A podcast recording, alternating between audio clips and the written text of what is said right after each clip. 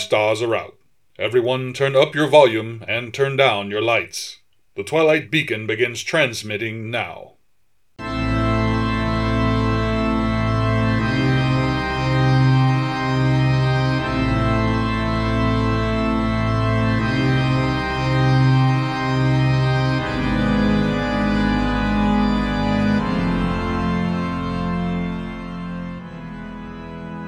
Jedediah D. Blackwell here, coming to you from the Twilight Beacon, here in the American Southwest. Tonight, we bring you two popular stories from American authors, as adapted for audiences during the golden age of radio. Many of the stories we feature here on the Twilight Beacon are original scripts, made especially for the theater of the mind that radio programs brought to life in the middle of the 20th century. However, it was also common for these radio programs to adapt both obscure and well known works of literature.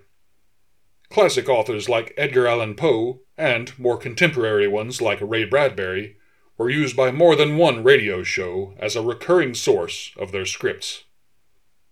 Tonight's first story is The Open Boat by Stephen Crane, as aired on Escape July 19, 1953. Escape frequently told stories of human survival against the odds, and The Open Boat was an already popular short story of this type, perfect for the program. Stephen Crane was an American naturalist author of the late 1800s. He was a very prolific writer, producing poetry, short stories, and novels, and he was a working journalist. Even though he died at the age of 28, he left a big impression on American literature in his short life and his Civil War novel, The Red Badge of Courage, is an essential work of American fiction. The Open Boat is a story based on Crane's real life experience. Traveling to Cuba as a war correspondent, his vessel sank off the coast of Florida. He was adrift in a lifeboat for 30 hours along with other survivors, and The Open Boat is an accurate telling of that ordeal, with only the characters and locations fictionalized. And now, The Open Boat, as heard on Escape in July of 1953. Tired of the everyday grind? Ever dream of a life of romantic adventure? Want to get away from it all? We offer you Escape. Escape, designed to free you from the four walls of today for a half hour of high adventure.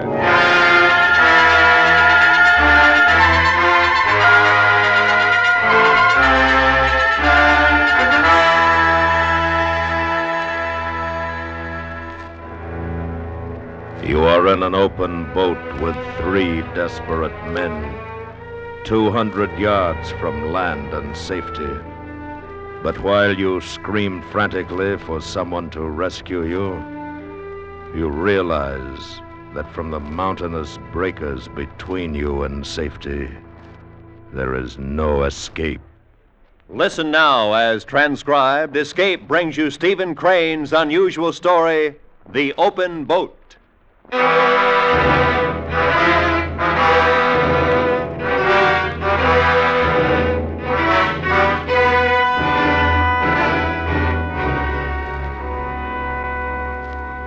1897.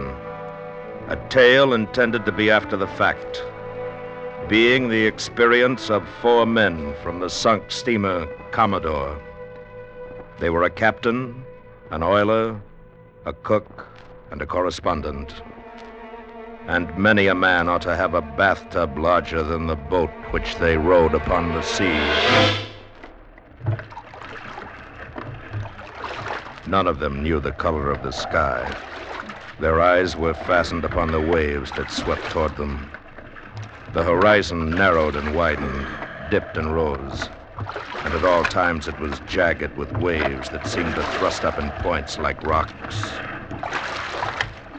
A singular disadvantage of the sea lies in the fact that after successfully surmounting one wave, you discover there's another behind it just as important just as anxious to swamp a boat. Keep her a little more south, Billy. A little more south, sir. There's a house of refuge just north of the Mosquito Inlet light. As soon as they see us, they'll come off their boat and pick us up. Soon as who sees us, Cook? Crew, Houses of refuge don't have crews. Only places where clothes and food are stored for the benefit of shipwrecked people. They don't carry crews. oh yes, they do. No, they don't. We're not there yet. The oil is right. We're not there yet. Good thing it's an onshore wind. If not, where will we be? Now, that's right. Do you think we've got much of a show now, boys? I don't know, Captain. Oh, well, we'll get ashore all right. Yes. if this wind holds. If we don't, we're down on the surf.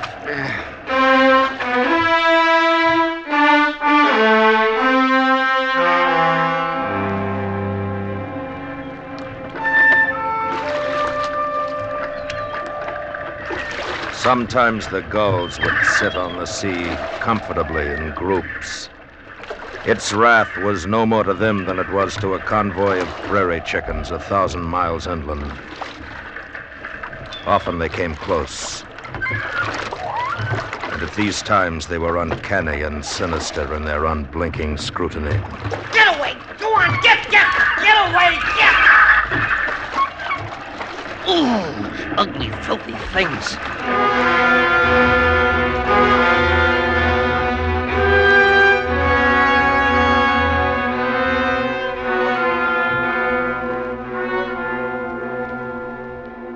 The captain was hurt and couldn't do anything. The cook bailed.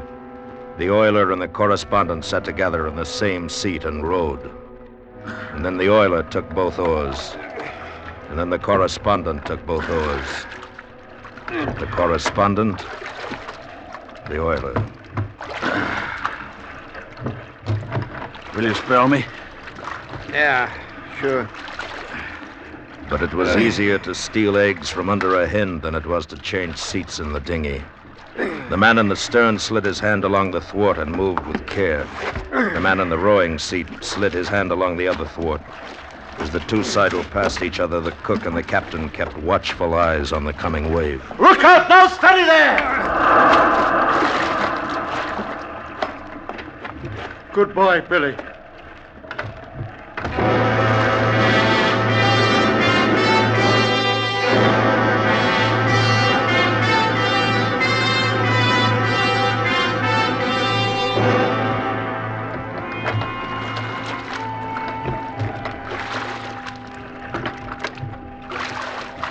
I think I see the lighthouse at Mosquito Inlet. Huh? Which way? Wait, wait. I think I see it too. Billy? Might be. I don't see anything. Look again. It's exactly in that direction. What? Why, now I see it. It's real small, like the head of a pin. Huh. Think we'll make it, Captain? If this wind holds and the boat don't swamp, we can't do much else. Bail here, cook. All right, Captain, sir. All right.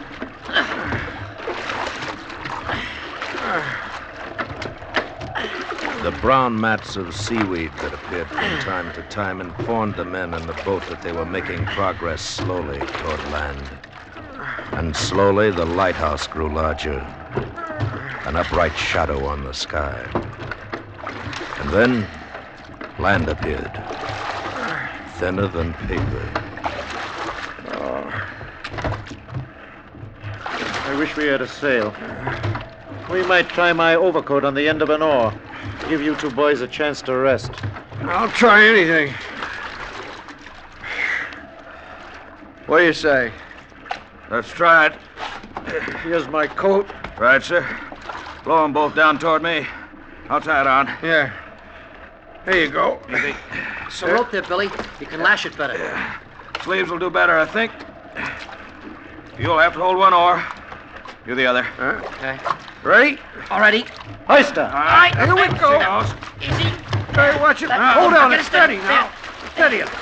Better lower her. What? Aren't we making headway, Billy? She'll swamp this way. She's too far off balance. Oh, Come on, let's get it down. Come on, down. Take her down. All right. Kick it over. That's it. That's gotta. Oh. We'll. We'll just have to row. How in the name of all the sane could there be people who think it's fun to row a boat? You put things right smart. Yeah. Guess it wouldn't be so bad if we'd eaten something before. Yeah. If we got ourselves in a pinker condition before we got ourselves shipwrecked, that'd be better, too. Would be. There'd be less people drowning at sea. I'll spell you. Uh, we can both do it. Take the right oar, Billy. All right. Let's go. Slowly and beautifully, the land loomed out of the sea. And the wind came again. And then went. And then came again, veering from northeast to southeast. Boys, listen. And a new sound struck the ears of the men in the boat. The sweet, low thunder of the surf on the shore. We must be about opposite New Smyrna. Yes. I believe they abandoned that life-saving station there about a year ago. Did they? Take her easy now, boys. Don't spend yourselves. If we have to run a surf, you'll need all your strength because we'll sure have to swim for it. Take your time. Yeah. Yes, Captain. Yeah. That's the house of refuge, sure. They'll see us before long and come out after us. The keeper ought to be able to make us out now if he's looking for his glass. He'll notify the life-saving people. Oh, none of these other boats could have gotten ashore to give word of the wreck. Huh? Else the lifeboat would be out hunting us. Yeah, that's, that's right, Billy. That's right. I don't think it'd be wise to try for the lighthouse now. Swing ahead a little more north, Billy. A little more north, sir. Steady now there, Billy, my boy. Steady she is, Captain. In an hour, perhaps. Maybe two. We'll be ashore, dry, and fed. Want a drink to that, Captain? Yes. We still got the water jug. Well, let's have it around, all hands. Okay. Right, sir. You go ahead. You first, sir. Thank you. All right, cook. Thank you. Billy, ah. Tastes good, fresh water. Here you go. Thanks. Oh. Oh. Well, since we're celebrating, I got a surprise. Look, cigars. Aren't they wet? yeah, some of them are. but Some of them are dry. I don't know how. Here, I got dry matches. there you are. Oh, thanks. Whoa. Oh, no. This is more like it. Yes, sir. In another hour. Dry and fed.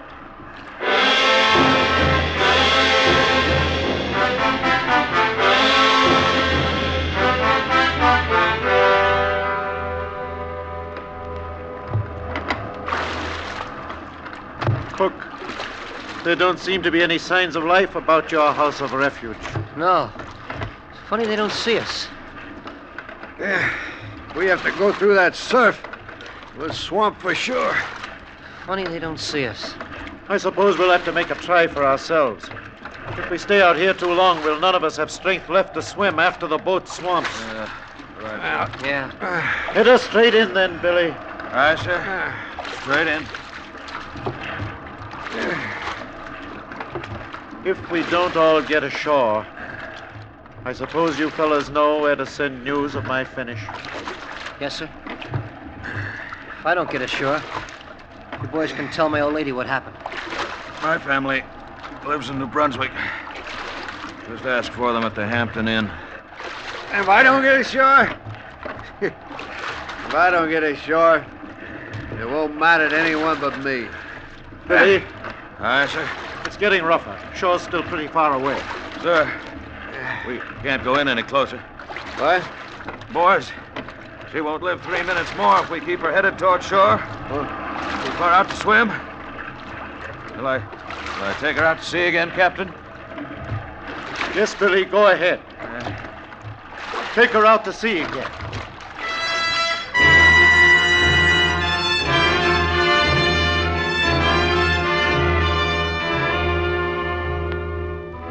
And the boat with the four men in it the captain, the oiler, the cook, and the correspondent turned back away from the land and bumped over the furrowed sea to deeper water.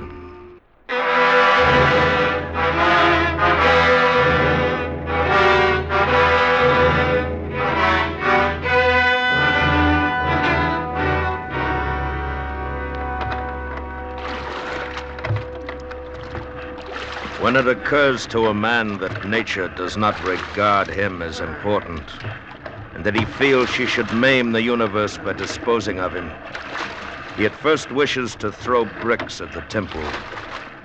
And he hates very much the fact that there are no bricks and no temples. And he finds that nature is serene among the struggles of the individual. She's not cruel, nor beneficent, nor wise, nor treacherous. She is simply indifferent. Well, anyhow, they must have seen us from shore by now. Squall coming to the southeast, sir. I see it, Billy. Keep her the way she is. Aye, sir. What do you think of those life-saving people? Ain't they peaches? Yeah. Funny they haven't seen us. You'd think we're out here for sport. Uh, Maybe they think we're fishing, or maybe they think we're stupid fools. Sorry. There, sir. St. Augustine? Those dots? No, no, I don't think so. Too near Mosquito Inlet. Did you ever like to row, Billy? No. Did you? Oh, we loved it. loved it. Look! There's a man on shore. Huh? Where? There. See him? See him? Yeah, sure. He's walking along. And he sees us. He's Uh, waving. Yeah. yeah. He Hey. does see us. He does. Oh, now we're all right. There'll be a boat out here for us in half an hour. He's going on. He's running. He's going up to the house there. He's standing still again. He's looking, I think. There he goes again, toward the house. Come on. He stopped again. Is he. Is he waving at us, sir? No, not now. He was, though. Look! There's another man. Look at him go, would you? He's on a bicycle, a bicycle on the beach. They're both waving at us. There comes something else up the beach. Is it. Is it a lifeboat, sir? I think so. No. No. No, it's not a lifeboat. Oh, It's nothing but a bus. One of those big hotel buses. by thunder, you're right. What do you suppose they're doing with a bus? Why don't they get a lifeboat? Hey, hey, maybe they're going around collecting the lifeboat crew. That's it. Huh? Yeah. Now keep around into the wind, Billy. Aye, sir. Look, there's a fellow waving a little black flag at us. He's standing on the steps of the bus. And there comes two other fellows. Now they're all talking together. Now look at that fellow with the flag. He sees us all right. He knows what he's about. Hey! Come get us! Come get us! Hey, that ain't a flag, is it? No, it's his coat. Why, certainly that's his coat. So it is. It's his coat. But would you look at him swing it? There isn't any life-saving station there. That's just a winter resort hotel. Some of the customers came to see us drown. What's that idiot with the coat mean? What's he signaling anyhow? Sir, it looks as if he were trying to tell us to, to go north. Must be a life-saving station up there. No, no. Mm. He thinks we're fishing, Billy. Just giving us a wave. That's all we need now, a cheery little wave to send us on our way to eternity. He don't mean anything. He's just playing. Well, if- if he just signals to try the surf or, or go to sea or, or wait or go north or go south or go to. There'd be some reason in it, but, but look at him. Why doesn't he stop waving that coat long enough to tell him we're out here dying? Why doesn't he? Oh, it's all right now. They'll have a boat out here in less than no time, now that they've seen us. Yeah. Night coming on, sir. Oh, now, now, boys. We'll never have to stay here all night. Now, don't you worry. They've seen us now, and it won't be long before they just come chasing right out after us, eh? Oh, come on, boys. Cheer up now.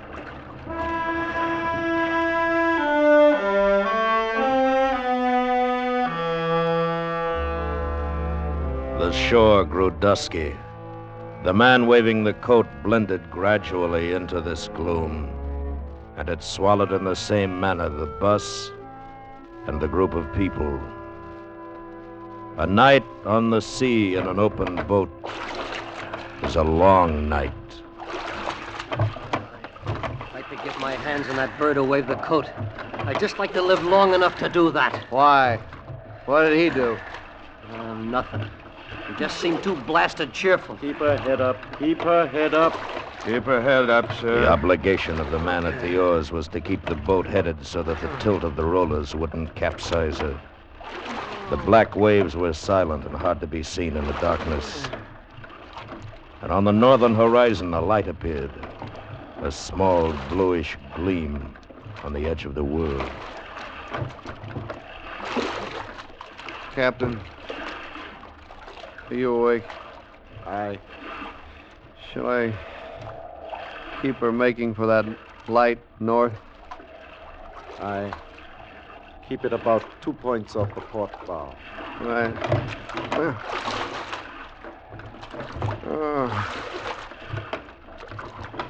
A gleaming trail of phosphorescence like a blue flame was furrowed on the black waters. It might have been made by a monstrous knife. The speed and power of the thing was greatly to be admired. It cut the water like a gigantic and keen projectile, never leaving the vicinity of the boat. Ahead or astern, or on one side or another, at intervals, long and short, flew the long, sparkling streak.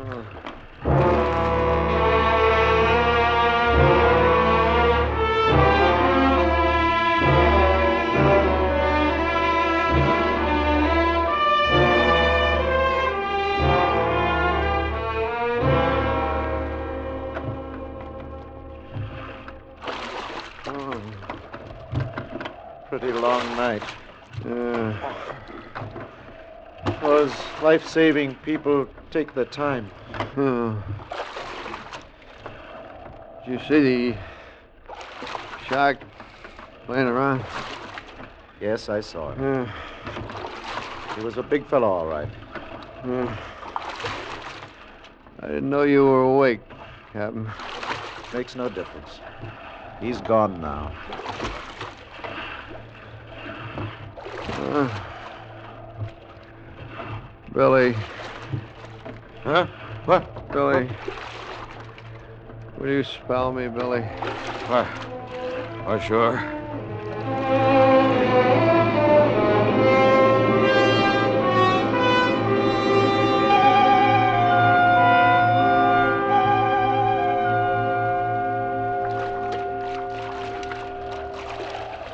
Cook, Uh, uh, uh, oh. Uh, yes, Captain. We'll take her farther out to sea so there's no danger from the surf. You take that oar to the stern there and keep her facing the sea. Right, sir. Haul out if you hear that surf just once here. I will, sir. It'll give you boys a chance to curl down for a while. and Get in shape again. Thanks, sir. And the correspondent and the oiler lay down in the bottom of the boat, trembling with the cold and the damp, and chattered themselves to sleep, the dead sleep. Spray occasionally bumped over the side and gave them a fresh soaking, but it had no power to break their repose. And neither knew that they bequeathed to the cook, now the only man awake on an ocean, the company of another shark.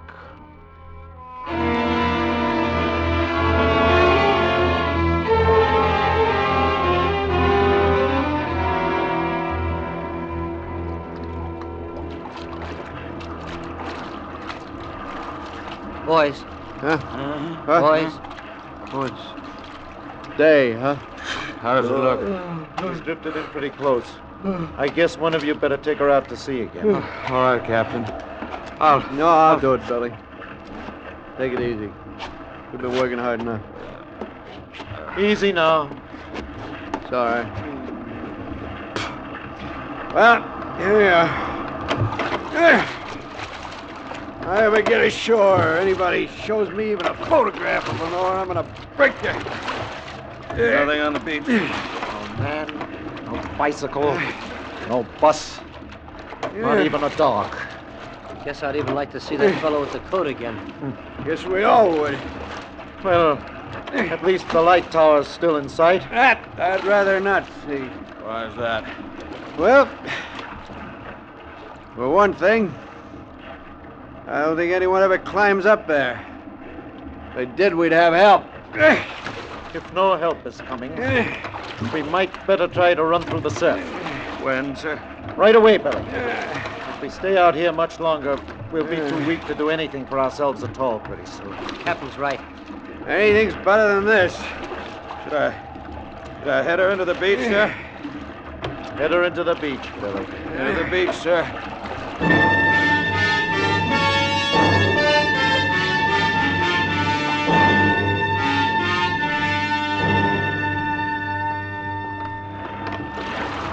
Now, boys, hear this.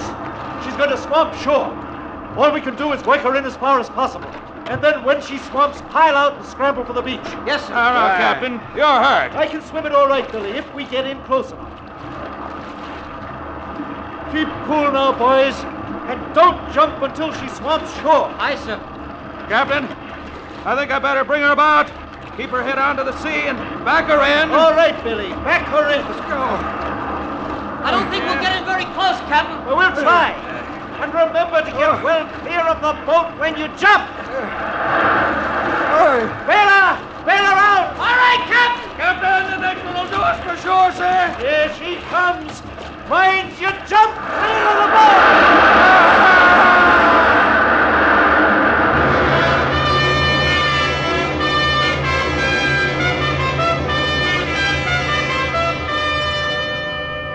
The sea pummeled them and spewed them about. It plunged them downward and threw them skyward. And all wondered, am I going to drown? Am I going to drown with the sand and the trees over there? Am I going to drown? And a man came running along the shore. He was in the water in a matter of seconds, pulling the cook ashore first, then returning to help the captain, then the correspondent. Here you go now. Here, grab hold of my arm. Oh, grab hold of it, I tell you. Take it. Done for. No, you're not. Come on now. Come on. Oh, thanks. It's all right now. Thanks. It's all right. Uh, I thought it was all over. Look. In the shadows, face downward, lay the oiler. His forehead touched sand that was periodically between each wave clear of the sea.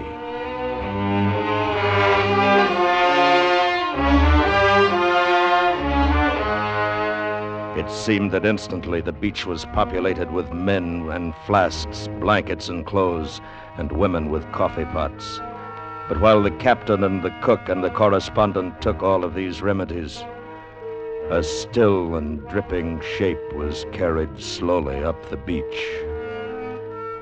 And the land's welcome for Billy, the oiler, could only be the hospitality of a grave.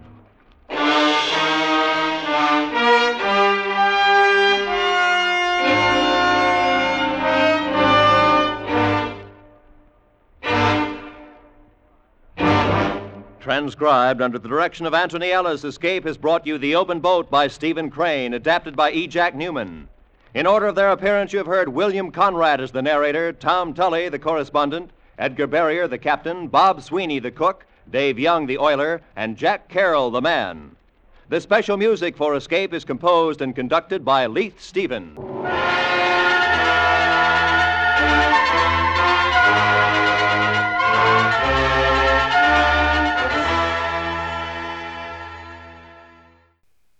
You just listened to The Open Boat from Escape as originally aired on July 19th, 1953.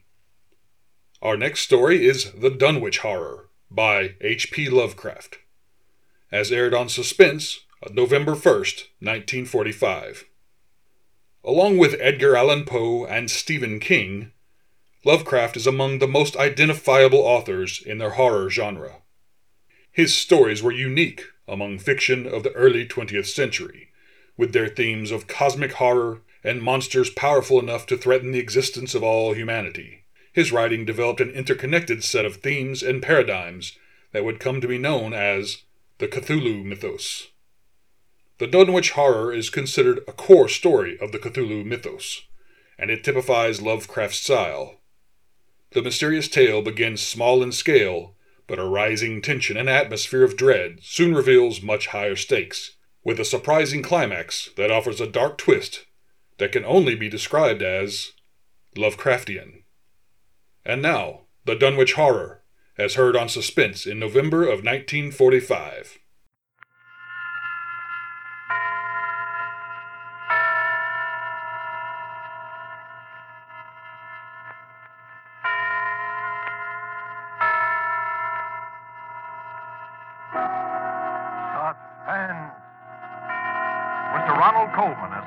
The Dunwich Horror, a suspense play produced, edited, and directed by William Spier.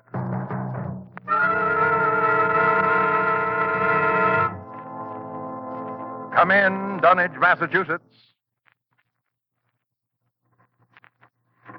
Come in, Dunwich.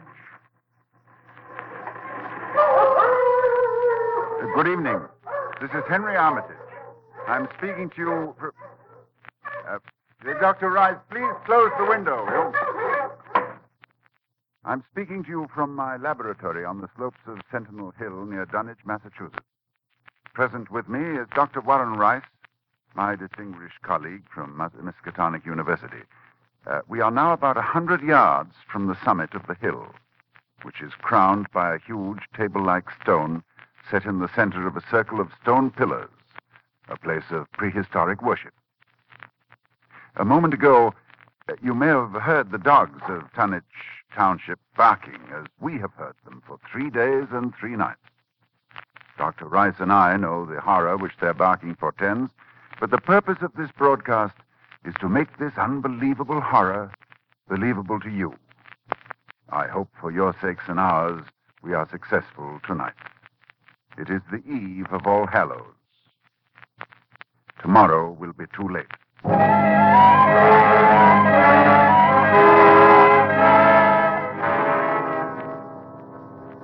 Our time tonight is very short, so so I'll speak only of those more recent events which, believe me, may culminate at any moment in a climax too frightful to wholly contemplate.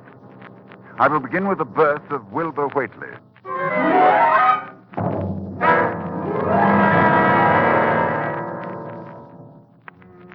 Night of February the 2nd, 1921. Candlemas. Toward dawn, when Lavinia Whately, a deformed albino woman about 35 years old, gave birth to her dark, goatish looking son in the crumbling Whately farmhouse northeast of the village. No one attended her. No doctor or midwife. No one was with her, except her aged, half insane father, who was known as Wizard Whately. So Wilbur came into this world under heaven knows what incantations, what appeals to what power. A week later, Wizard Whately drove his sleigh into Dunwich Village and reported the event to a group of loungers in Osborne's general store. Uh, hey, your grandson got yellow mm. hair like Lavinia Wizard? No, takes after his father more. He's dark, dark. You never spoke of who his father might be now, did you? Oh, you know his father when the time comes.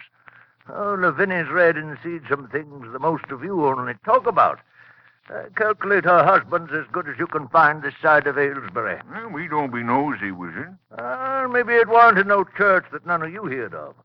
But you wouldn't ask no better church wedding than Lavinia's. Why, I didn't hear tell of no wedding, Wizard. Hmm. When was that? Oh, not a wedding you'd hear of, Corey. Not a husband you'd hear of neither. But let me tell you something. Someday you folks will hear a child of Lavinia's a uh, calling its father's name on top of Sentinel Hill.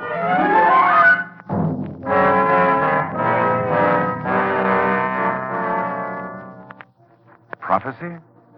Or idle boasting by an insane old man? Now, I know I ask a great deal when I ask you to believe that the arrival of an infant into that house of dire poverty and squalor could possibly constitute a horror and a threat to all our known world. Yet it has an earthly history. Perhaps through this history you will be able to give it credence. Wilbur Whately's growth was uncanny. But even if he had been an average child, he would have become, in time, an unnatural being, for he was surrounded from the first by the most malign influences. There was his grandfather, old Whately, Wizard Whately, who each Halloween climbed Sentinel Hill to the great circle of stone, and while the hills shook, stood holding a great book open on his arms and shrieked into the wind. Shrieked. Off! No! Jump Jump off! Yog Sothoth. That dreadful name, first mentioned in the hideous forbidden book, the Necronomicon. And this wizard Whately was Wilbur's teacher.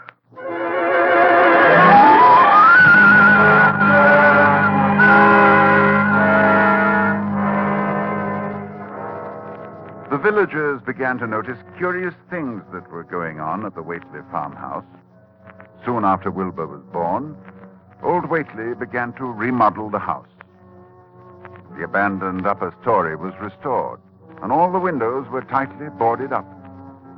And then, Wizard began to buy cattle in large numbers, both horses and cows. Yet the livestock on the farm didn't seem to increase. Young Lem Brown was one day curious enough to creep close to the house to count the Whately herd. Dr. Armitage, there warn't more'n twelve cows, and them sick. Looked like they had the blight and funny wounds on 'em, like cuts. I heard something, too, in the top part of Wizard's house. Something like water slapping inside, only big, big like a sea.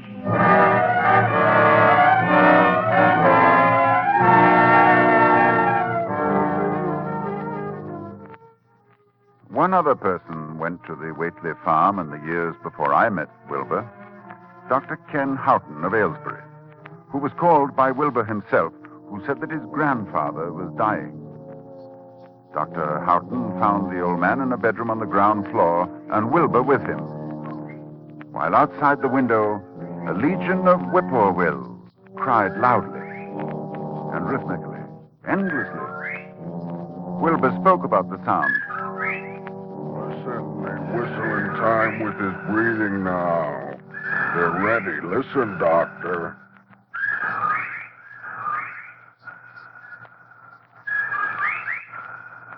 They know his soul's going out. They're waiting. yes, Wilbur, that's an interesting superstition.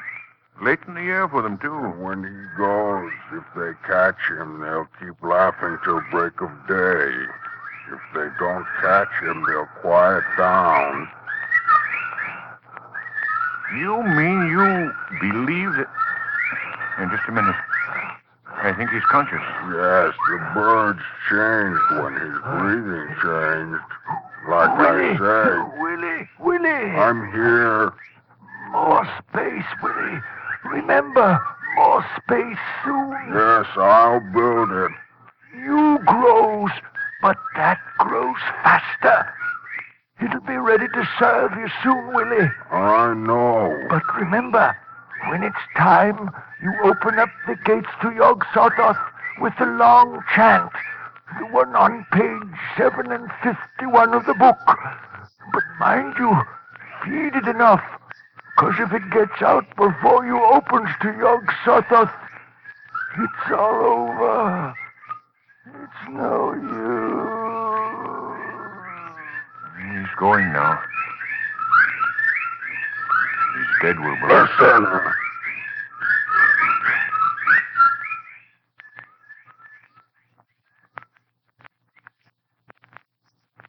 Listen.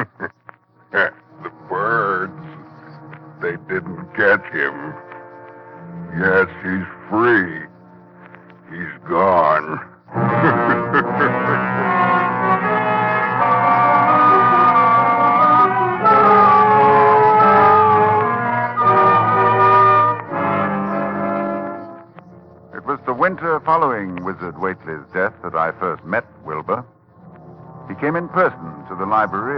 University to consult a copy of the hideous Necronomicon, which was kept there in its Latin version.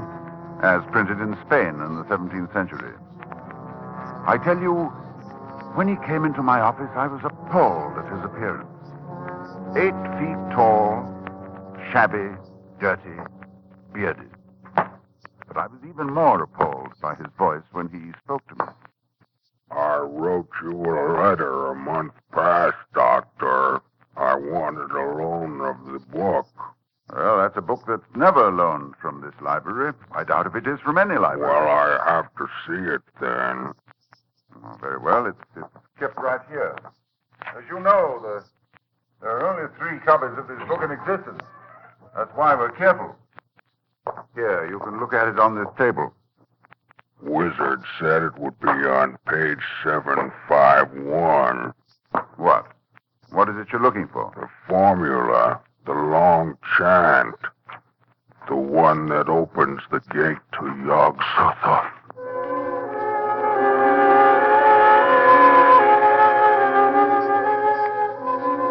I felt a wave of fright as tangible as a draft from the tomb.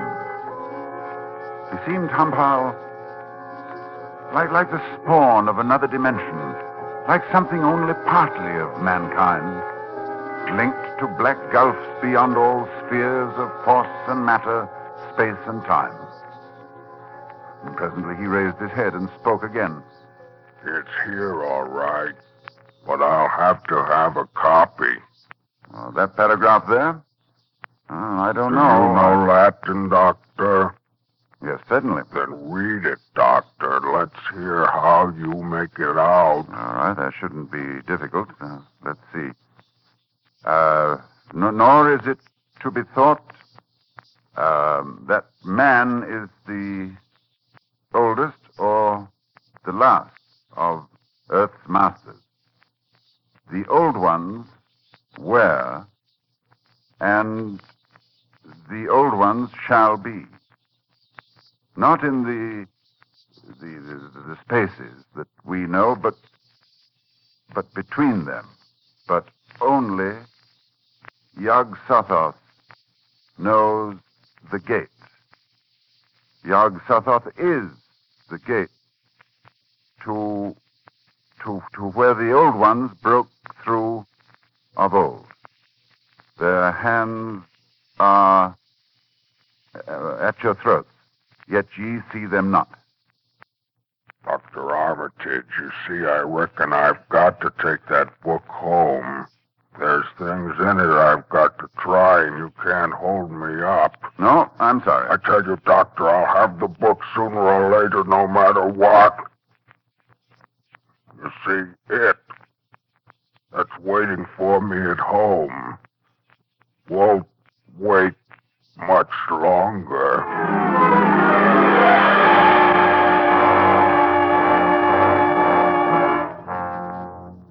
It was a week later that I was awakened suddenly by the fierce yelping of the great watchdog on the campus, followed by a sound from a wholly different throat, a scream.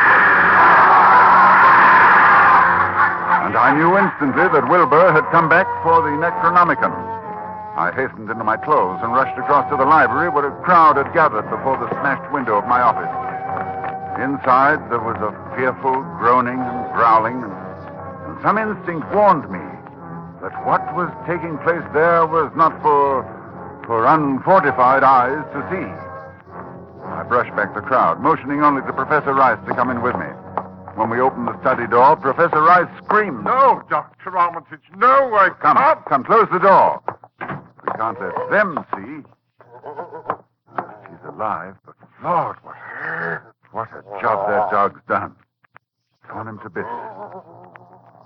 It's a horrible sound, that moaning. You suppose we ought to call a doctor? A doctor? A doctor for that? No doctor in the world would know what to do for that. Look, Armitage, it's not human nor animal. Where did it come from? Can you tell me? Can you tell me what it is?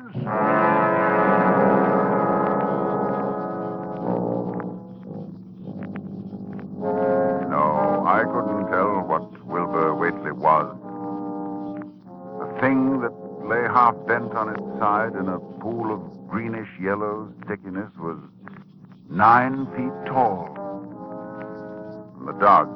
had torn partly human beyond a doubt, with very man-like hands and head, but but the torso and lower parts of the body were were fabulous.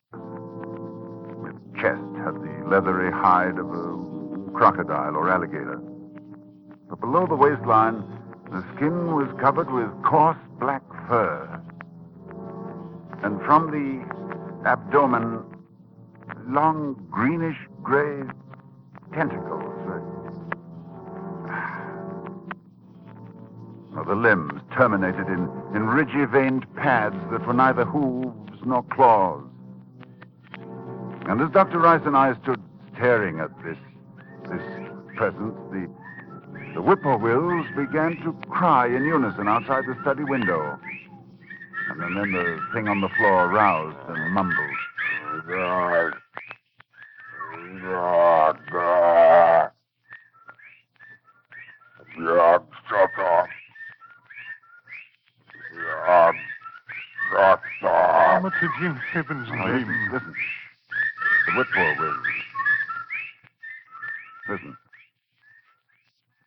Ah. Yes, he's dead now. Look. Look, Rice. Look what's happening. He's he's disintegrating. Of course. Fast, too. Fading away. Because he isn't made of, of matter as we know it on Earth. Uh, I, I guess after his father. So there'll be nothing left. His father? What was his father? Mm, I daren't think.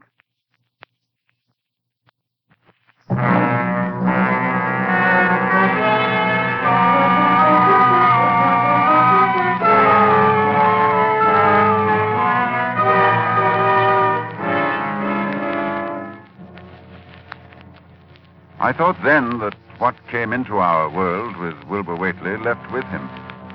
I forgot what he himself had told me of it, which was waiting in the sealed house Wizard Whately had built, where the cattle were driven to disappear. But Wilbur Whately left a diary, written in a strange alphabet resembling Sanskrit. And I worked off and on for weeks to decipher it. And finally, I read the following passage written by Wilbur when he was no more than eight years old. That upstairs is more ahead of me than I had thought it would be, and is not like to have much earth brain. I can see it a little when I make the sign or blow the powder of Ibn Ghazi at it. And it is like them I see Halloween on the hill. I wonder how I shall look when the earth is cleared and there are no earth beings. Maybe like that upstairs looks, which has no body, even fed with all the blood.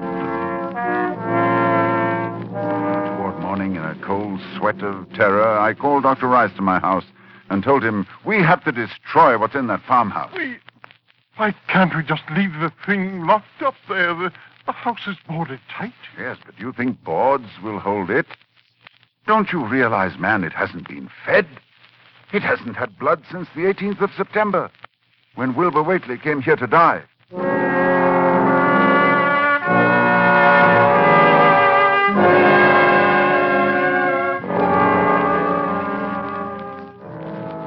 We left for Dunwich that night, and we've been here on Sentinel Hill ever since, working desperately to discover the formula in time. But a week ago tonight, shortly after dawn. Yeah, hello? Dr. Armitage, this is Lem Brown. I, I was just up beyond the glen, Doctor, looking for cows I lost last night. Yes, Lem? Well, Doctor, something's been there. Smells like thunder, and there's prints in the road. Great round prints, big as barrel heads, like a, a, a elephant has been along. Any. anything else, Lem? That's all I see. Uh, except bushes and trees pushed back from the road, like like a house was drug along. Ah. Did you hear anything? Yes, long toward morning, I heard a sound over toward Whately's place, a kind of ripping or tearing of wood like a big box was being opened up. Chancy, you heard it too.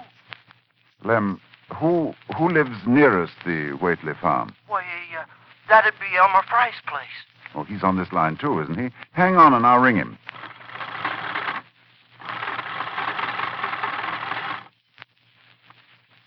Yes, Dr. Armitage, this is Central. I'm trying to get Elmer Frye, Central. Doctor, he must be out somewheres. And his whole family. I was ringing there an hour ago. Earl Sawyer saw Elmer's cows stampeding in Cold Spring Glen. Oh, you didn't get him. Hmm? All right. Uh, but if you hear or see anything more, let me know. I'll be here working all day. Rice. Rice. Oh, wake up. It's, it's loose. It's out of the house.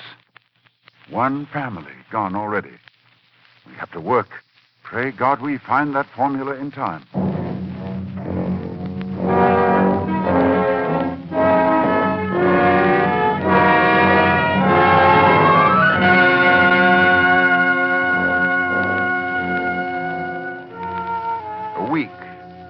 Broke loose.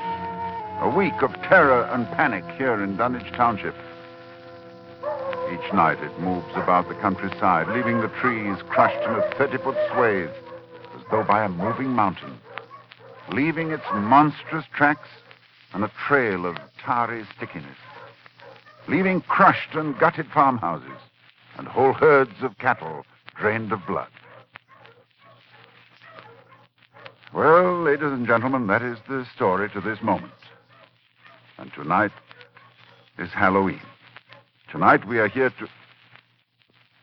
Oh, just one moment, please. Uh, Dr. Rice, did you hear something? Uh, with the window closed, no? Well, we'll throw it open. I thought so. Listen. The sound from a thousand bending trees. A sound like the sea moving across a forest. Yes. Yes, it's coming here, of course. All Hallows, it comes to Sentinel Hill. Uh, Dr. Rice, I'll try the formula and the powder from the altar stone. I, I, I want you to stay here at the microphone and report what you see. Very well, Dr. Armitage. Oh, wait a minute before I go. To any scientists who may be listening to me, if I fail, there is a possible alternative formula in Falconer's mystical formulae of the Middle Ages on page 24. Listen. Well, there are the whippoorwills. I better get out there. Take over, Dr. Wright. Yes. I'll do as well as I can, Armitage. Good luck.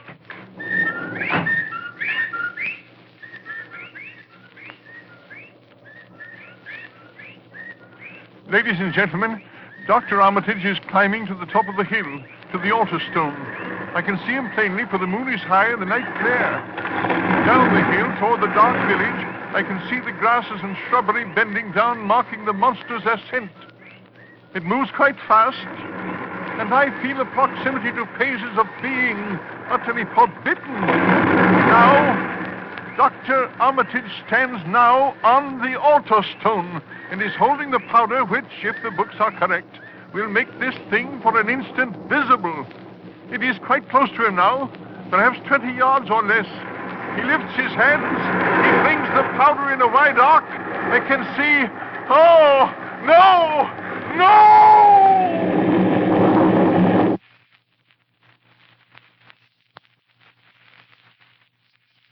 Dr. Rice. Come in, Dunwich. Ladies and gentlemen, this is your suspense announcer. Due to conditions. Oh, just a moment, please.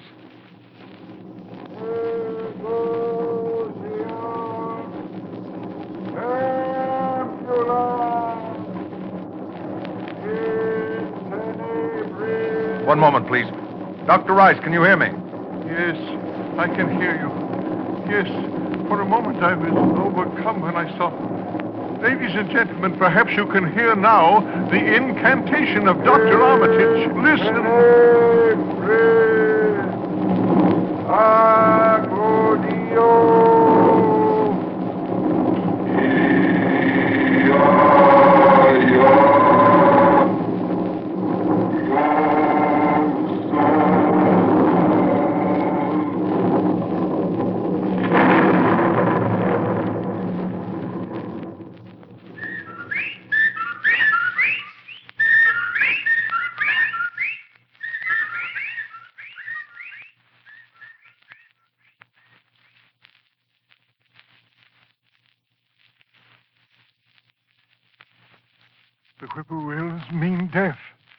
Dr. Armitage is walking back here now. So we know that whatever it was, it is gone. It is dead. We can be thankful indeed. You see, I saw Dr. Armitage. Yes. Did you. Did you see it, Dr. Rice? I saw it, Lord, yes. What did it. What did it look like to you? It looked Here. like something made of squirming ropes, but bigger than a barn and shaped, well, like an egg, and dozens of legs, like barrels that half closed when it stepped, and nothing solid about it, and at least 15 or 20 mouths or trunks opening and closing, but what was it? Oh, a kind of. a kind of force. A kind of force that doesn't belong in our part of space. Did you. Did you notice the half face on top? Half face, like a human face. Yes, very large, but yes, quite quite human. And quite like Wilbur's, like all the Waitlers. Then it was. it was. That's right. It was Wilbur's twin brother. And you saw what three weeks' growth had done. And it was the child of Lavinia's who called its father's name on Sentinel Hill, as Wizard Whately prophesied. You heard it calling, Yog Sotho. Hmm. Uh, ladies and gentlemen, this night is over. It is All Saints' Day. May heaven bless us all.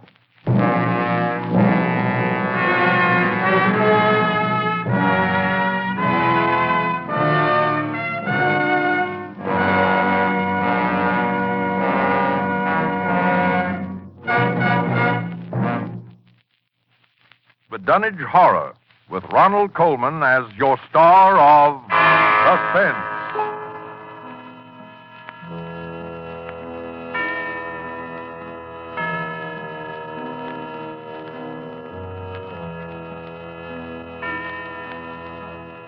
This is the Armed Forces Radio Service.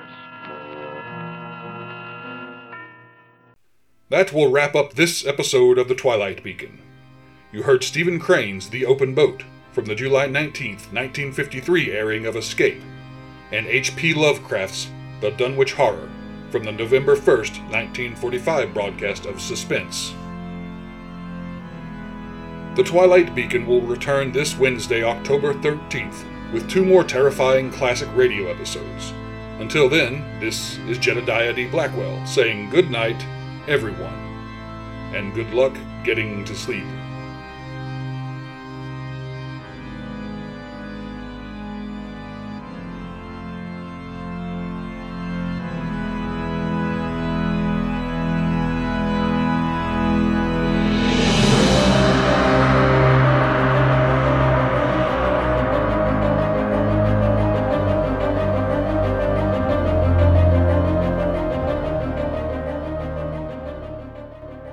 Thank you for listening to this episode of the Twilight Beacon podcast.